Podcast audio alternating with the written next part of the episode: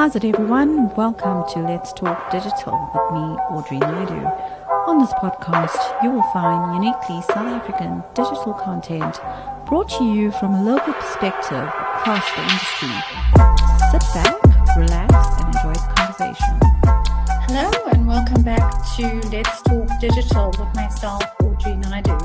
Today, I have two guests joining me all the way from the UK. Both of them have a wealth of experience in MarTech, media, marketing, and data. Our topic up for discussion covers the evolution of DMPs, which is data management platform, within the new marketing era and how we can leverage its power to deliver intelligent data to drive future business growth. More especially, we see a trend towards the rise of experienced DMPs and we'll uncover some of the opportunities this presents to us in the near future.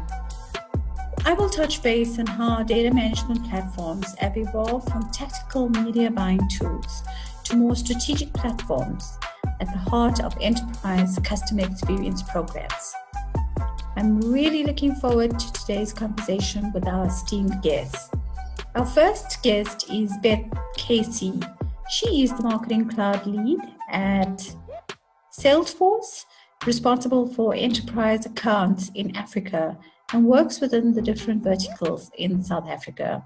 Our second guest is Paul Islam, account executive in data and identity solutions across EMEA, with over 20 years' experience in both advertising and marketing.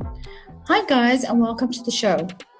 Hello, nice to be here. Thank you, Audrey. Thanks, Audrey. Delighted to be here. Okay, so um, it's awesome to have you talk to us about DMPs today. I just wanted to find out what's happening in the UK right now. Are you guys still on lockdown? I will take the London point of view, mm-hmm. Audrey. So I am down in London, and it is, it's probably not, you know, the strictest lockdown that we have seen globally. So we're allowed out for walks and we can go to the shops once a day if we need to. I've been in for the past two weeks, so I'm definitely taking it seriously. But um, yeah, strange times we're in. Oh, I agree, Beth. So I'm in Manchester, so I'm 200 miles north of you, but it's uh, it's very similar. Um, I'm the dad of. I've got two primary school age girls, uh, so we're all as a family working working from home. Me and my wife, the girls are the girls are timetabled. Um, but the biggest challenge I think is is not whether we're going to run out of snacks, but how as a family of four, how we're going to share the internet connection fairly together. Mm-hmm. this is the biggest backbone to our lives. Mm-hmm. Um, but yeah, but we're, yeah, it's it's a serious situation. Yeah, definitely.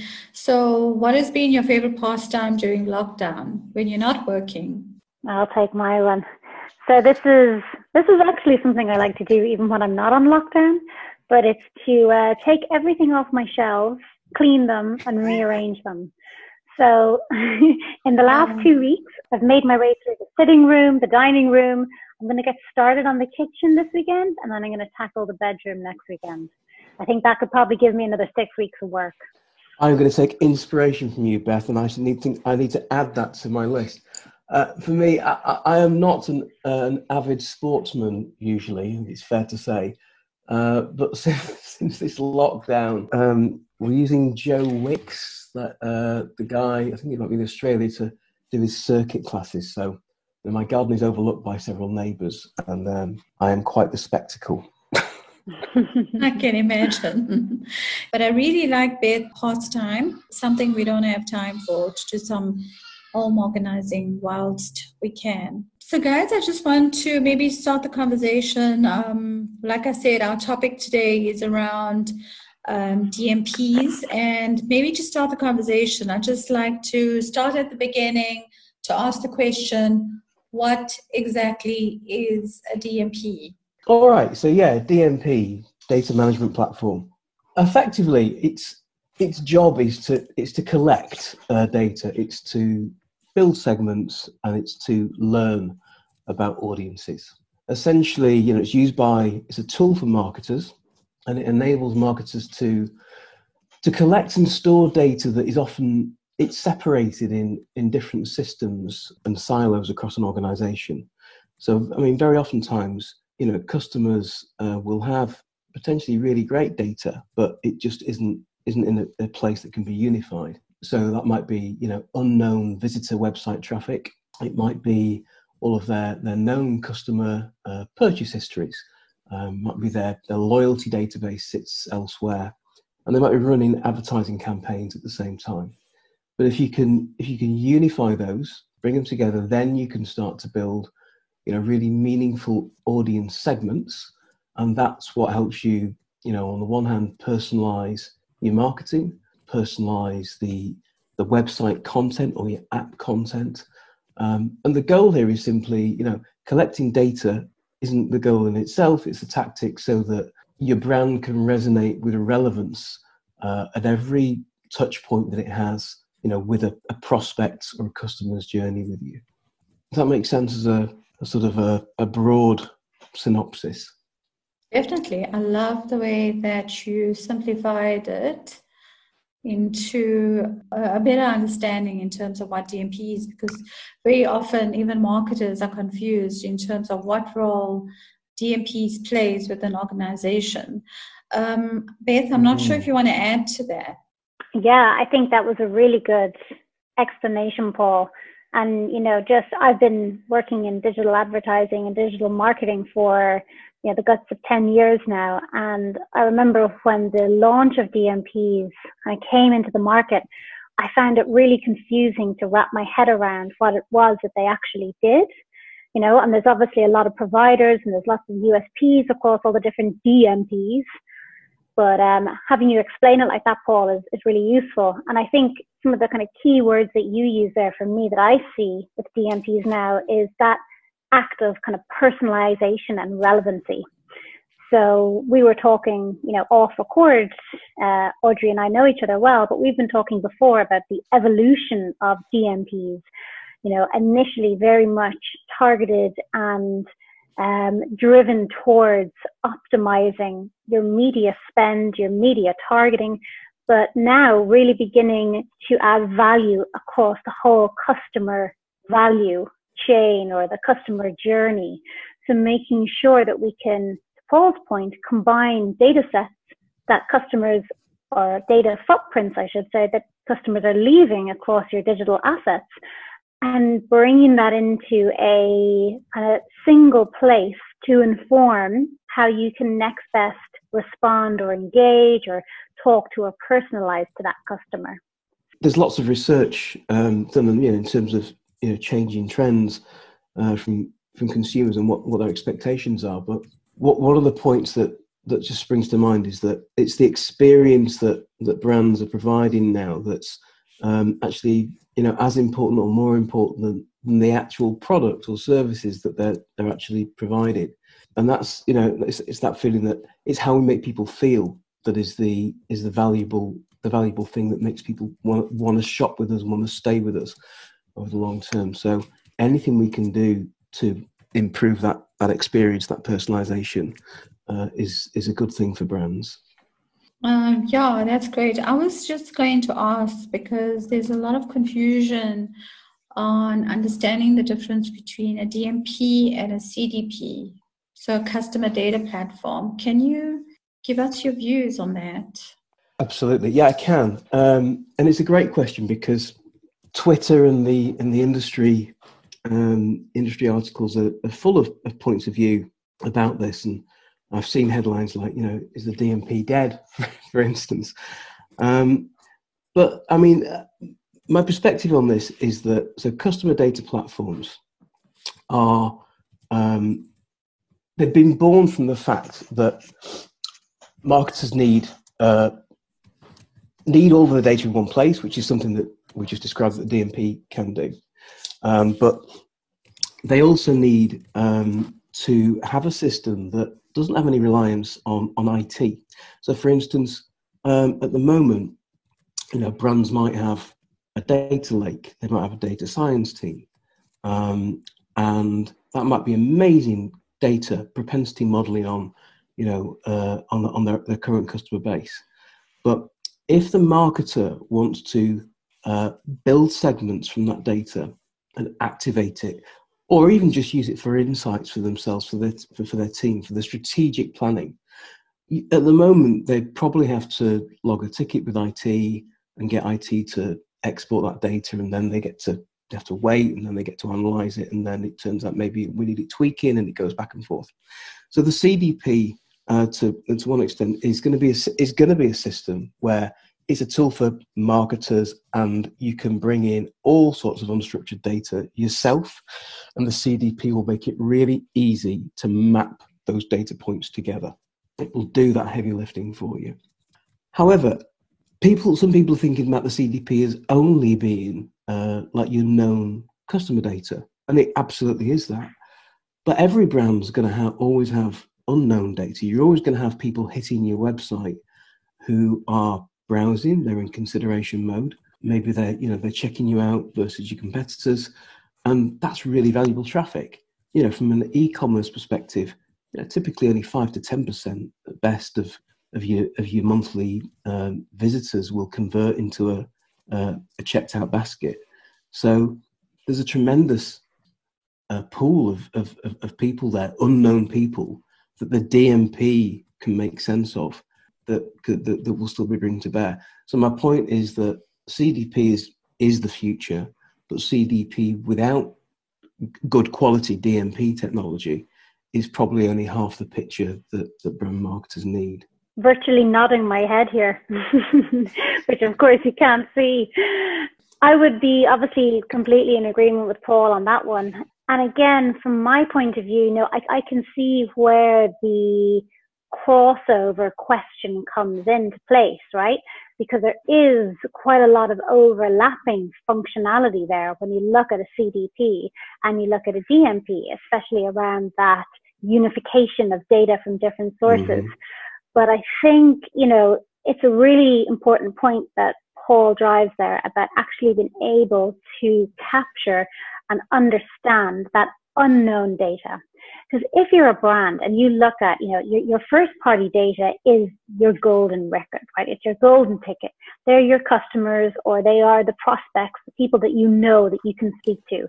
But if you limit yourself to just speaking to them, there's absolutely revenue and growth that can be built through that. But you also need to look at the wider market who else can you convince? Who else can you convert? Who else do you need to bring into the kind of world of your brand or your offering? And that's really where DMP comes in. Now, I think this also kind of leads into something that I know is a hot topic for marketers is, you know, yes, we absolutely want to capture unknown data and unknown activity or behaviors, but how can we do that when the landscape is evolving so quickly. And just a, you know, a simple example of that is the use of cookies, right? So we know that Apple has moved away from cookies and Chrome, and you'll have to excuse me, I don't know, you know, the specific dates or timelines for this, but Chrome have said that they too will begin to move away from that. Um, Paul, you might know a little bit more around that. Audrey, you might as well. But how can brands then still manage to capture this, you know, good quality? It is still first party because you're capturing activity from your own digital assets. How do we capture that and use that in a changing landscape or changing technological landscape and put it to work? And I think the only way you're going to be able to do that is with a DMP that is also moving with the times, and which I think the vast majority of DMPs are. I think it's a great, yeah, gr- really important point, Beth. And in fact, I think, like, if you look at the Twitter sphere, I think, you know, when GD- GDPR, GDPR hit us in Europe, that was the biggest shake-up in, in ad tech. And then suddenly Chrome make their announcement earlier this year that they're going to deprecate third-party cookies. And that's given us something else big to chew over, and there's a two-year, uh, or the, the clock's ticking. There's a two-year horizon that Chrome have, have set as an expectation. However, to give a bit of perspective on sort of what the impact might be, if we think about the actual accessible, addressable market of cookies, yes, they did. They, they've all third-party cookies have always played uh, an important role in ad tech. I'll speak to what, what the implications are for DMP in a second. But actually, if you look just uh, this is the US figures, but if you think like US total digital ad spend is about sixty-one billion dollars a year. Now, a lot of that is actually in app. The time that people spend in apps, uh, that's not using cookies, not using third-party cookies. And then you've got Safari browsers. Well, Safari block cookies previously anyway. And I think they've actually just re- uh, uh, announced that they're going to tighten up even further. But actually, people, you know, media buyers had, had generally stopped buying Safari-based media buys for, for that reason. Firefox are taking the strong stance, a bit like Safari as well. But the, the conclusion is that um, there's about 16 billion dollars of that total US, so somewhere less than the minute is, is based on third-party cookies. So that's the bit that's uh, that's going to be affected. So it's important, but it's not the whole the whole picture. From a DMP perspective, it is going to be important that marketers are using technology that's able to to move with this this evolution. And so, for instance, the better, the more forward-thinking providers out there will already have been restructuring, re-architecturing the technology so it's agnostic of the device. So, for instance, some DMPs uh, will they use third-party cookies because they exist, but it doesn't mean that they can own that that, that they're fully reliant on third-party cookies. Hashed email, for instance, could be uh, the the new first-party identifier for brands.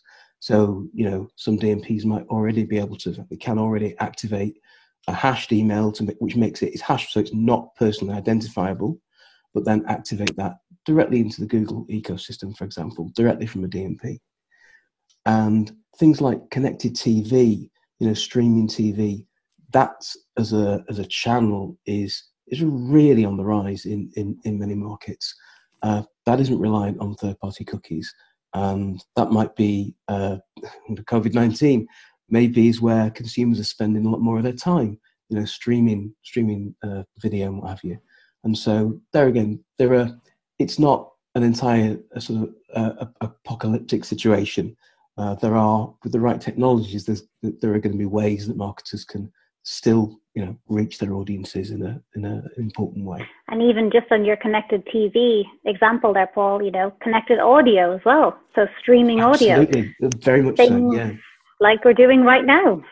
Yeah, yeah, podcasts, uh, gaming. You know, Xbox. You know that that's also you know it's, it's an over the top, it's an OTT uh, identifier that um, you know your DMP should be able to uh, to uh, handle. So I think just hearing both of you speak, I'm I'm picking up a few trends or shifts happening in media and marketing is the way we looked at consumer is now radically shifted and we need to actually put on a new lens and a new perspective of how we gain customer knowledge and insight using the power of a DMP. Two is that there is solutions to a cookieless world if brands start to plan now, actually using the right um, tech stack and considering how they use a CDP and a DMP. And then uh, three, the opportunities that media is actually evolving and the channels that are growing, the new channels that customers are adopting. And I mean, just looking at this lockdown process is going to start having consumers adapt new ways of consuming media, like um, online streaming, so audio streaming to the radio shows, for example, or, or even podcasts. So I think what that that tells me is that we need to actually really strategically look at the role DMPs are going to play in the future. And one of the questions I want to ask both of you is from a local South African perspective, because both of you oversee EMEA and Africa. What would you say the you know from your perspective what's going on in local markets? Are are we tapped into um, global trends? Are we moving in the right direction? Are we investing in the right dmp stacks? Um, just some observations from your perspective. Mm, i'm happy to start with that. Just a bit of a background in some of the markets i've worked in. You know i spent the vast majority of time initially in the uk market and I have been working in the South African market solely for the last two years. And I know I've said it to you before, Audrey, but I'm like without being, you know, full of hyperbole here, I am honestly blown away by the level of expertise, the knowledge, and really the urgency and encouragement from anybody I speak to in South Africa to learn, right?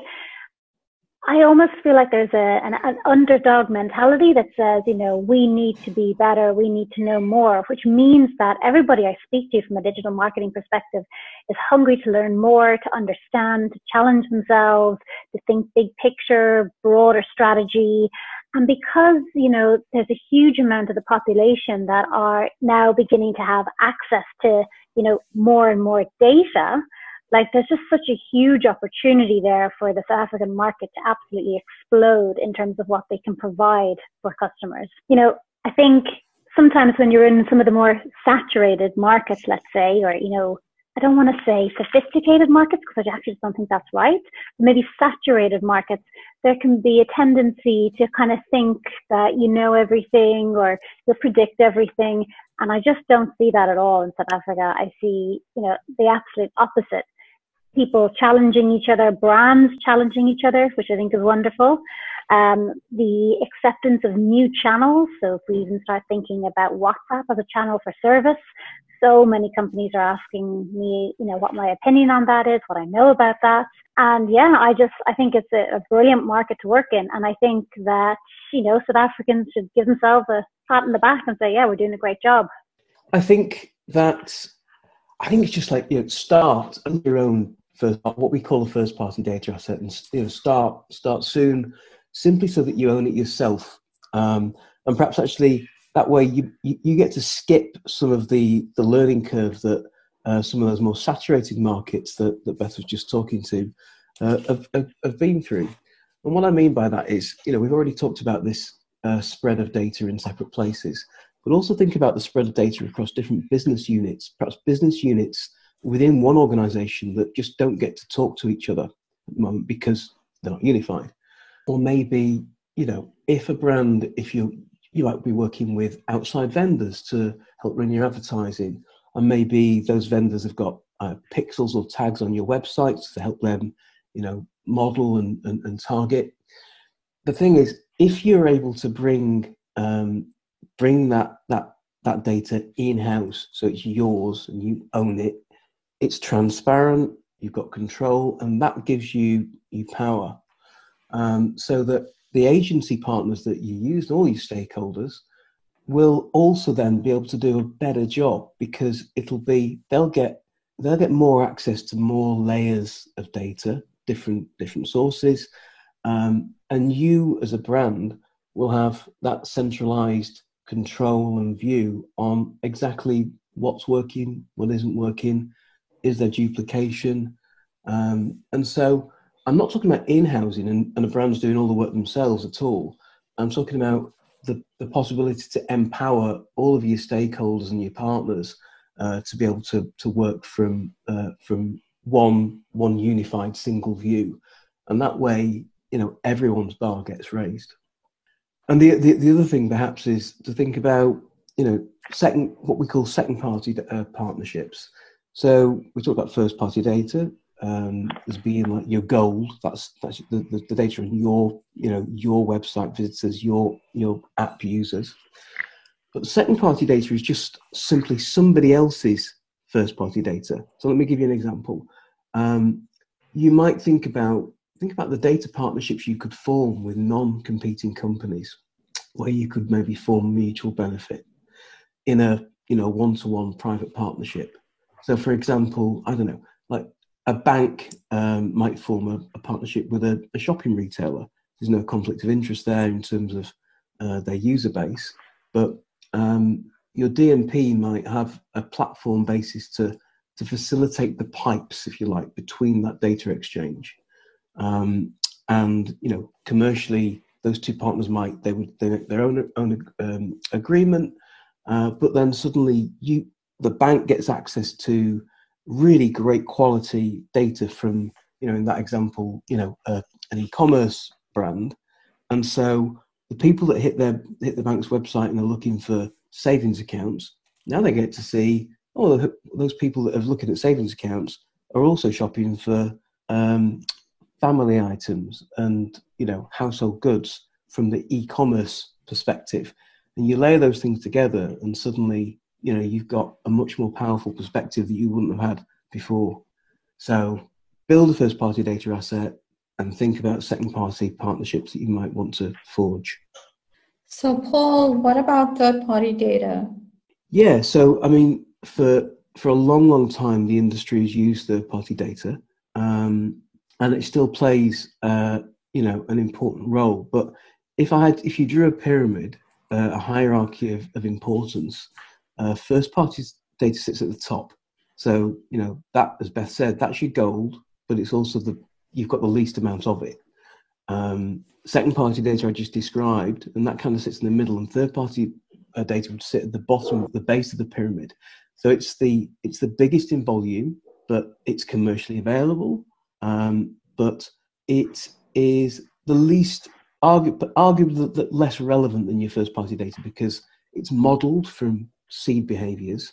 And because you tend to buy it from uh, commercial vendors it's it's more difficult uh, to to know for sure exactly you know what the sample size of that of that particular segment was and how it was built and how recently built it, it, it was.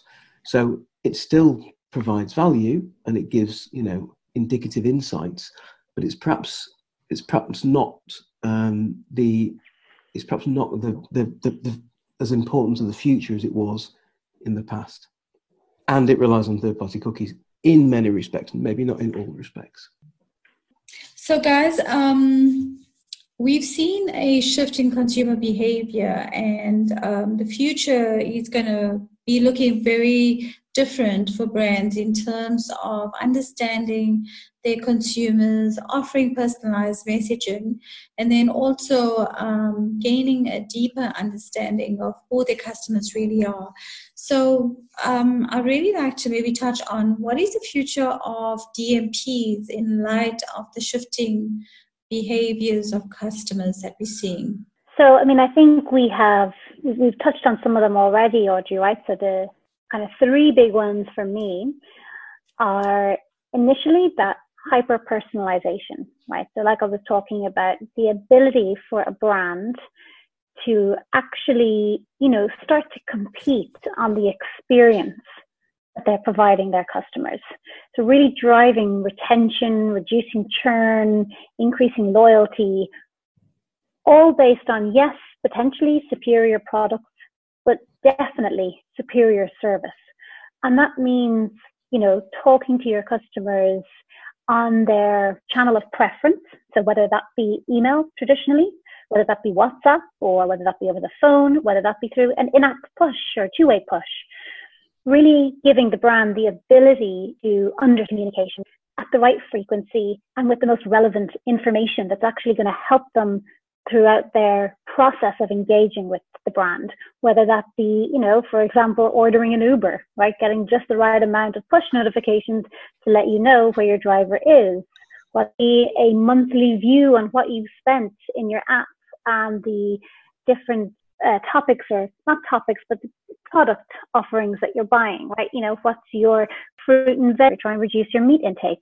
So adding that kind of qualitative differential information to your customers in the right way. I think DMP is going to play a really foundational part in that. The second piece for me then is about the ability to use your customer data in a trusted and secure way. And that kind of comes back to the cookies conversation that we were having. You know, if the technology is changing so that we won't be capturing activity with cookies anymore, and we start to see more walled gardens come up. You know, a walled garden example is the likes of Facebook, let's say. You know, we're not getting any cookie or activity tracking from there. How can we, in a secure, transparent, and simple way, you know, take our customer data and leverage it within these walled gardens with the customer's knowledge that it's safe and compliant. Which brings me into my third point consent and compliance. Having a system that allows brands to manage the consent of a customer. Like I said, across the different channels that they're on, but also potentially the frequency that they want to receive communication from you. And even further, what they're actually allowed to do with your data.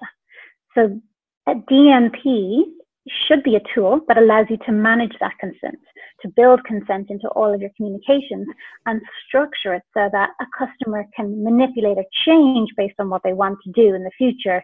And that's captured in real time and has the ability to then update campaigns or journeys or sends, whatever it might be.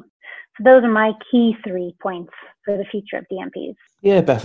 I was just just to pick up on the your, your points about the importance of uh, providing, you know, useful service, um, and also the importance that well, the ability now for the DMP to be used, you know, for more than just media optimization, but actually to be to be used across um, all of the the marketing channels uh, that a that a business might be using.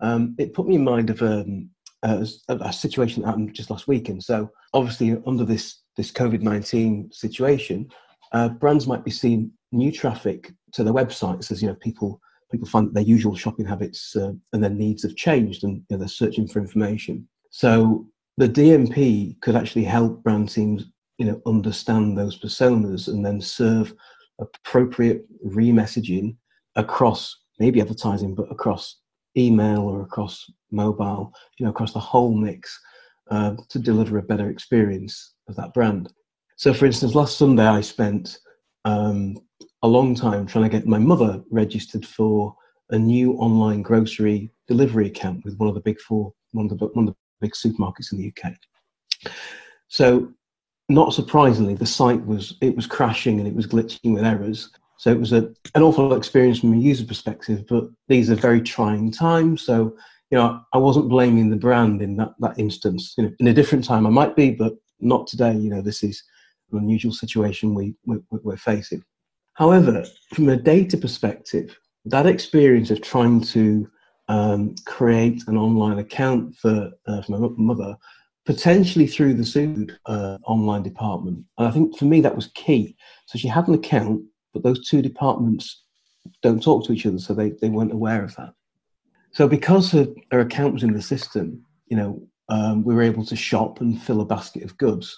Um, so the supermarket was already collecting really super useful information on those preferences and order sizes and um, and this was for an authenticated user it was for someone that had an account and that that's gold you know they could build lookalikes from that information as a, a separate use case but in this example the system actually fell over when we were trying to check out. But if we think about it from a data perspective we've got an authenticated user from a sister division of the same organization. But now we know that, that this is a they're a first time user of online grocery. Um, and we know that their, their basket has hit an error. Um, and actually, you know, from the demographic inf- information, from the date of birth information they might hold on this account from the other department, we could know that this person is aged over 70 and therefore is subject to the government rules of, of you know, priority risk um, in terms of you know, needing home delivery. So there are lots of really really important ways that they could use that data to to to, to serve uh, to serve messages and uh, and reach out uh, to that known known account.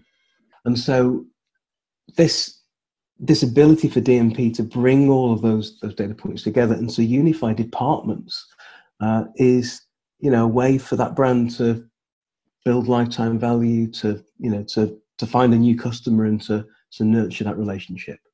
Uh, so you know, even in these trying times, there are signals that consumers give off that if brands use them in the right way, they can use them not in a mercenary way, but to, to their advantage uh, in the future.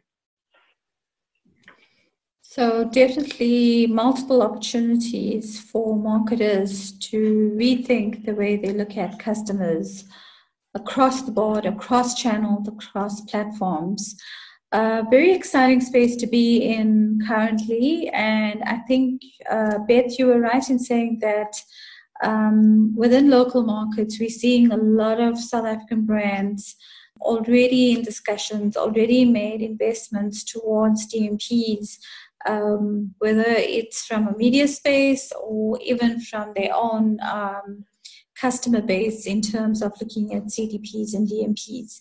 So I think mm. um, in closing, what would be your final remarks to close off this conversation, guys? Mine is cliched, but it's just to stay safe, guys. I hope the lockdown does or serves its intended purpose. People stay indoors and we see this time through to more, you know, more availability to travel and see our friends face to face and see our customers face to face. But in the meantime, try and help them as much as you can online. Yeah, I'd echo that. And maybe as a result of this, we'll all be, you know, more adept at using these this remote technology that we're all, all exactly. becoming so familiar with. Uh, so maybe there'll be there'll be uh, some silver lining eventually. yeah, but thank you so much, guys, for your time and your wealth of knowledge that you've shared with us. I think some really good nuggets coming out of that, and I'm sure our listeners will appreciate it. Something to keep them out of mischief while they're on lockdown hopefully listen to the podcast and learn something of it because when we're ready to go back to the office and get stuff done, we'll actually have a viewpoint uh, to take back with us. So thank you guys, much appreciated, and be safe. Thanks for tuning in today, and a massive shout out to all my remote listeners. I really value and appreciate your support during this time. Don't forget to follow my Instagram handle, TalkDigitalZA us your feedback, and who knows, you could be featuring on the next one.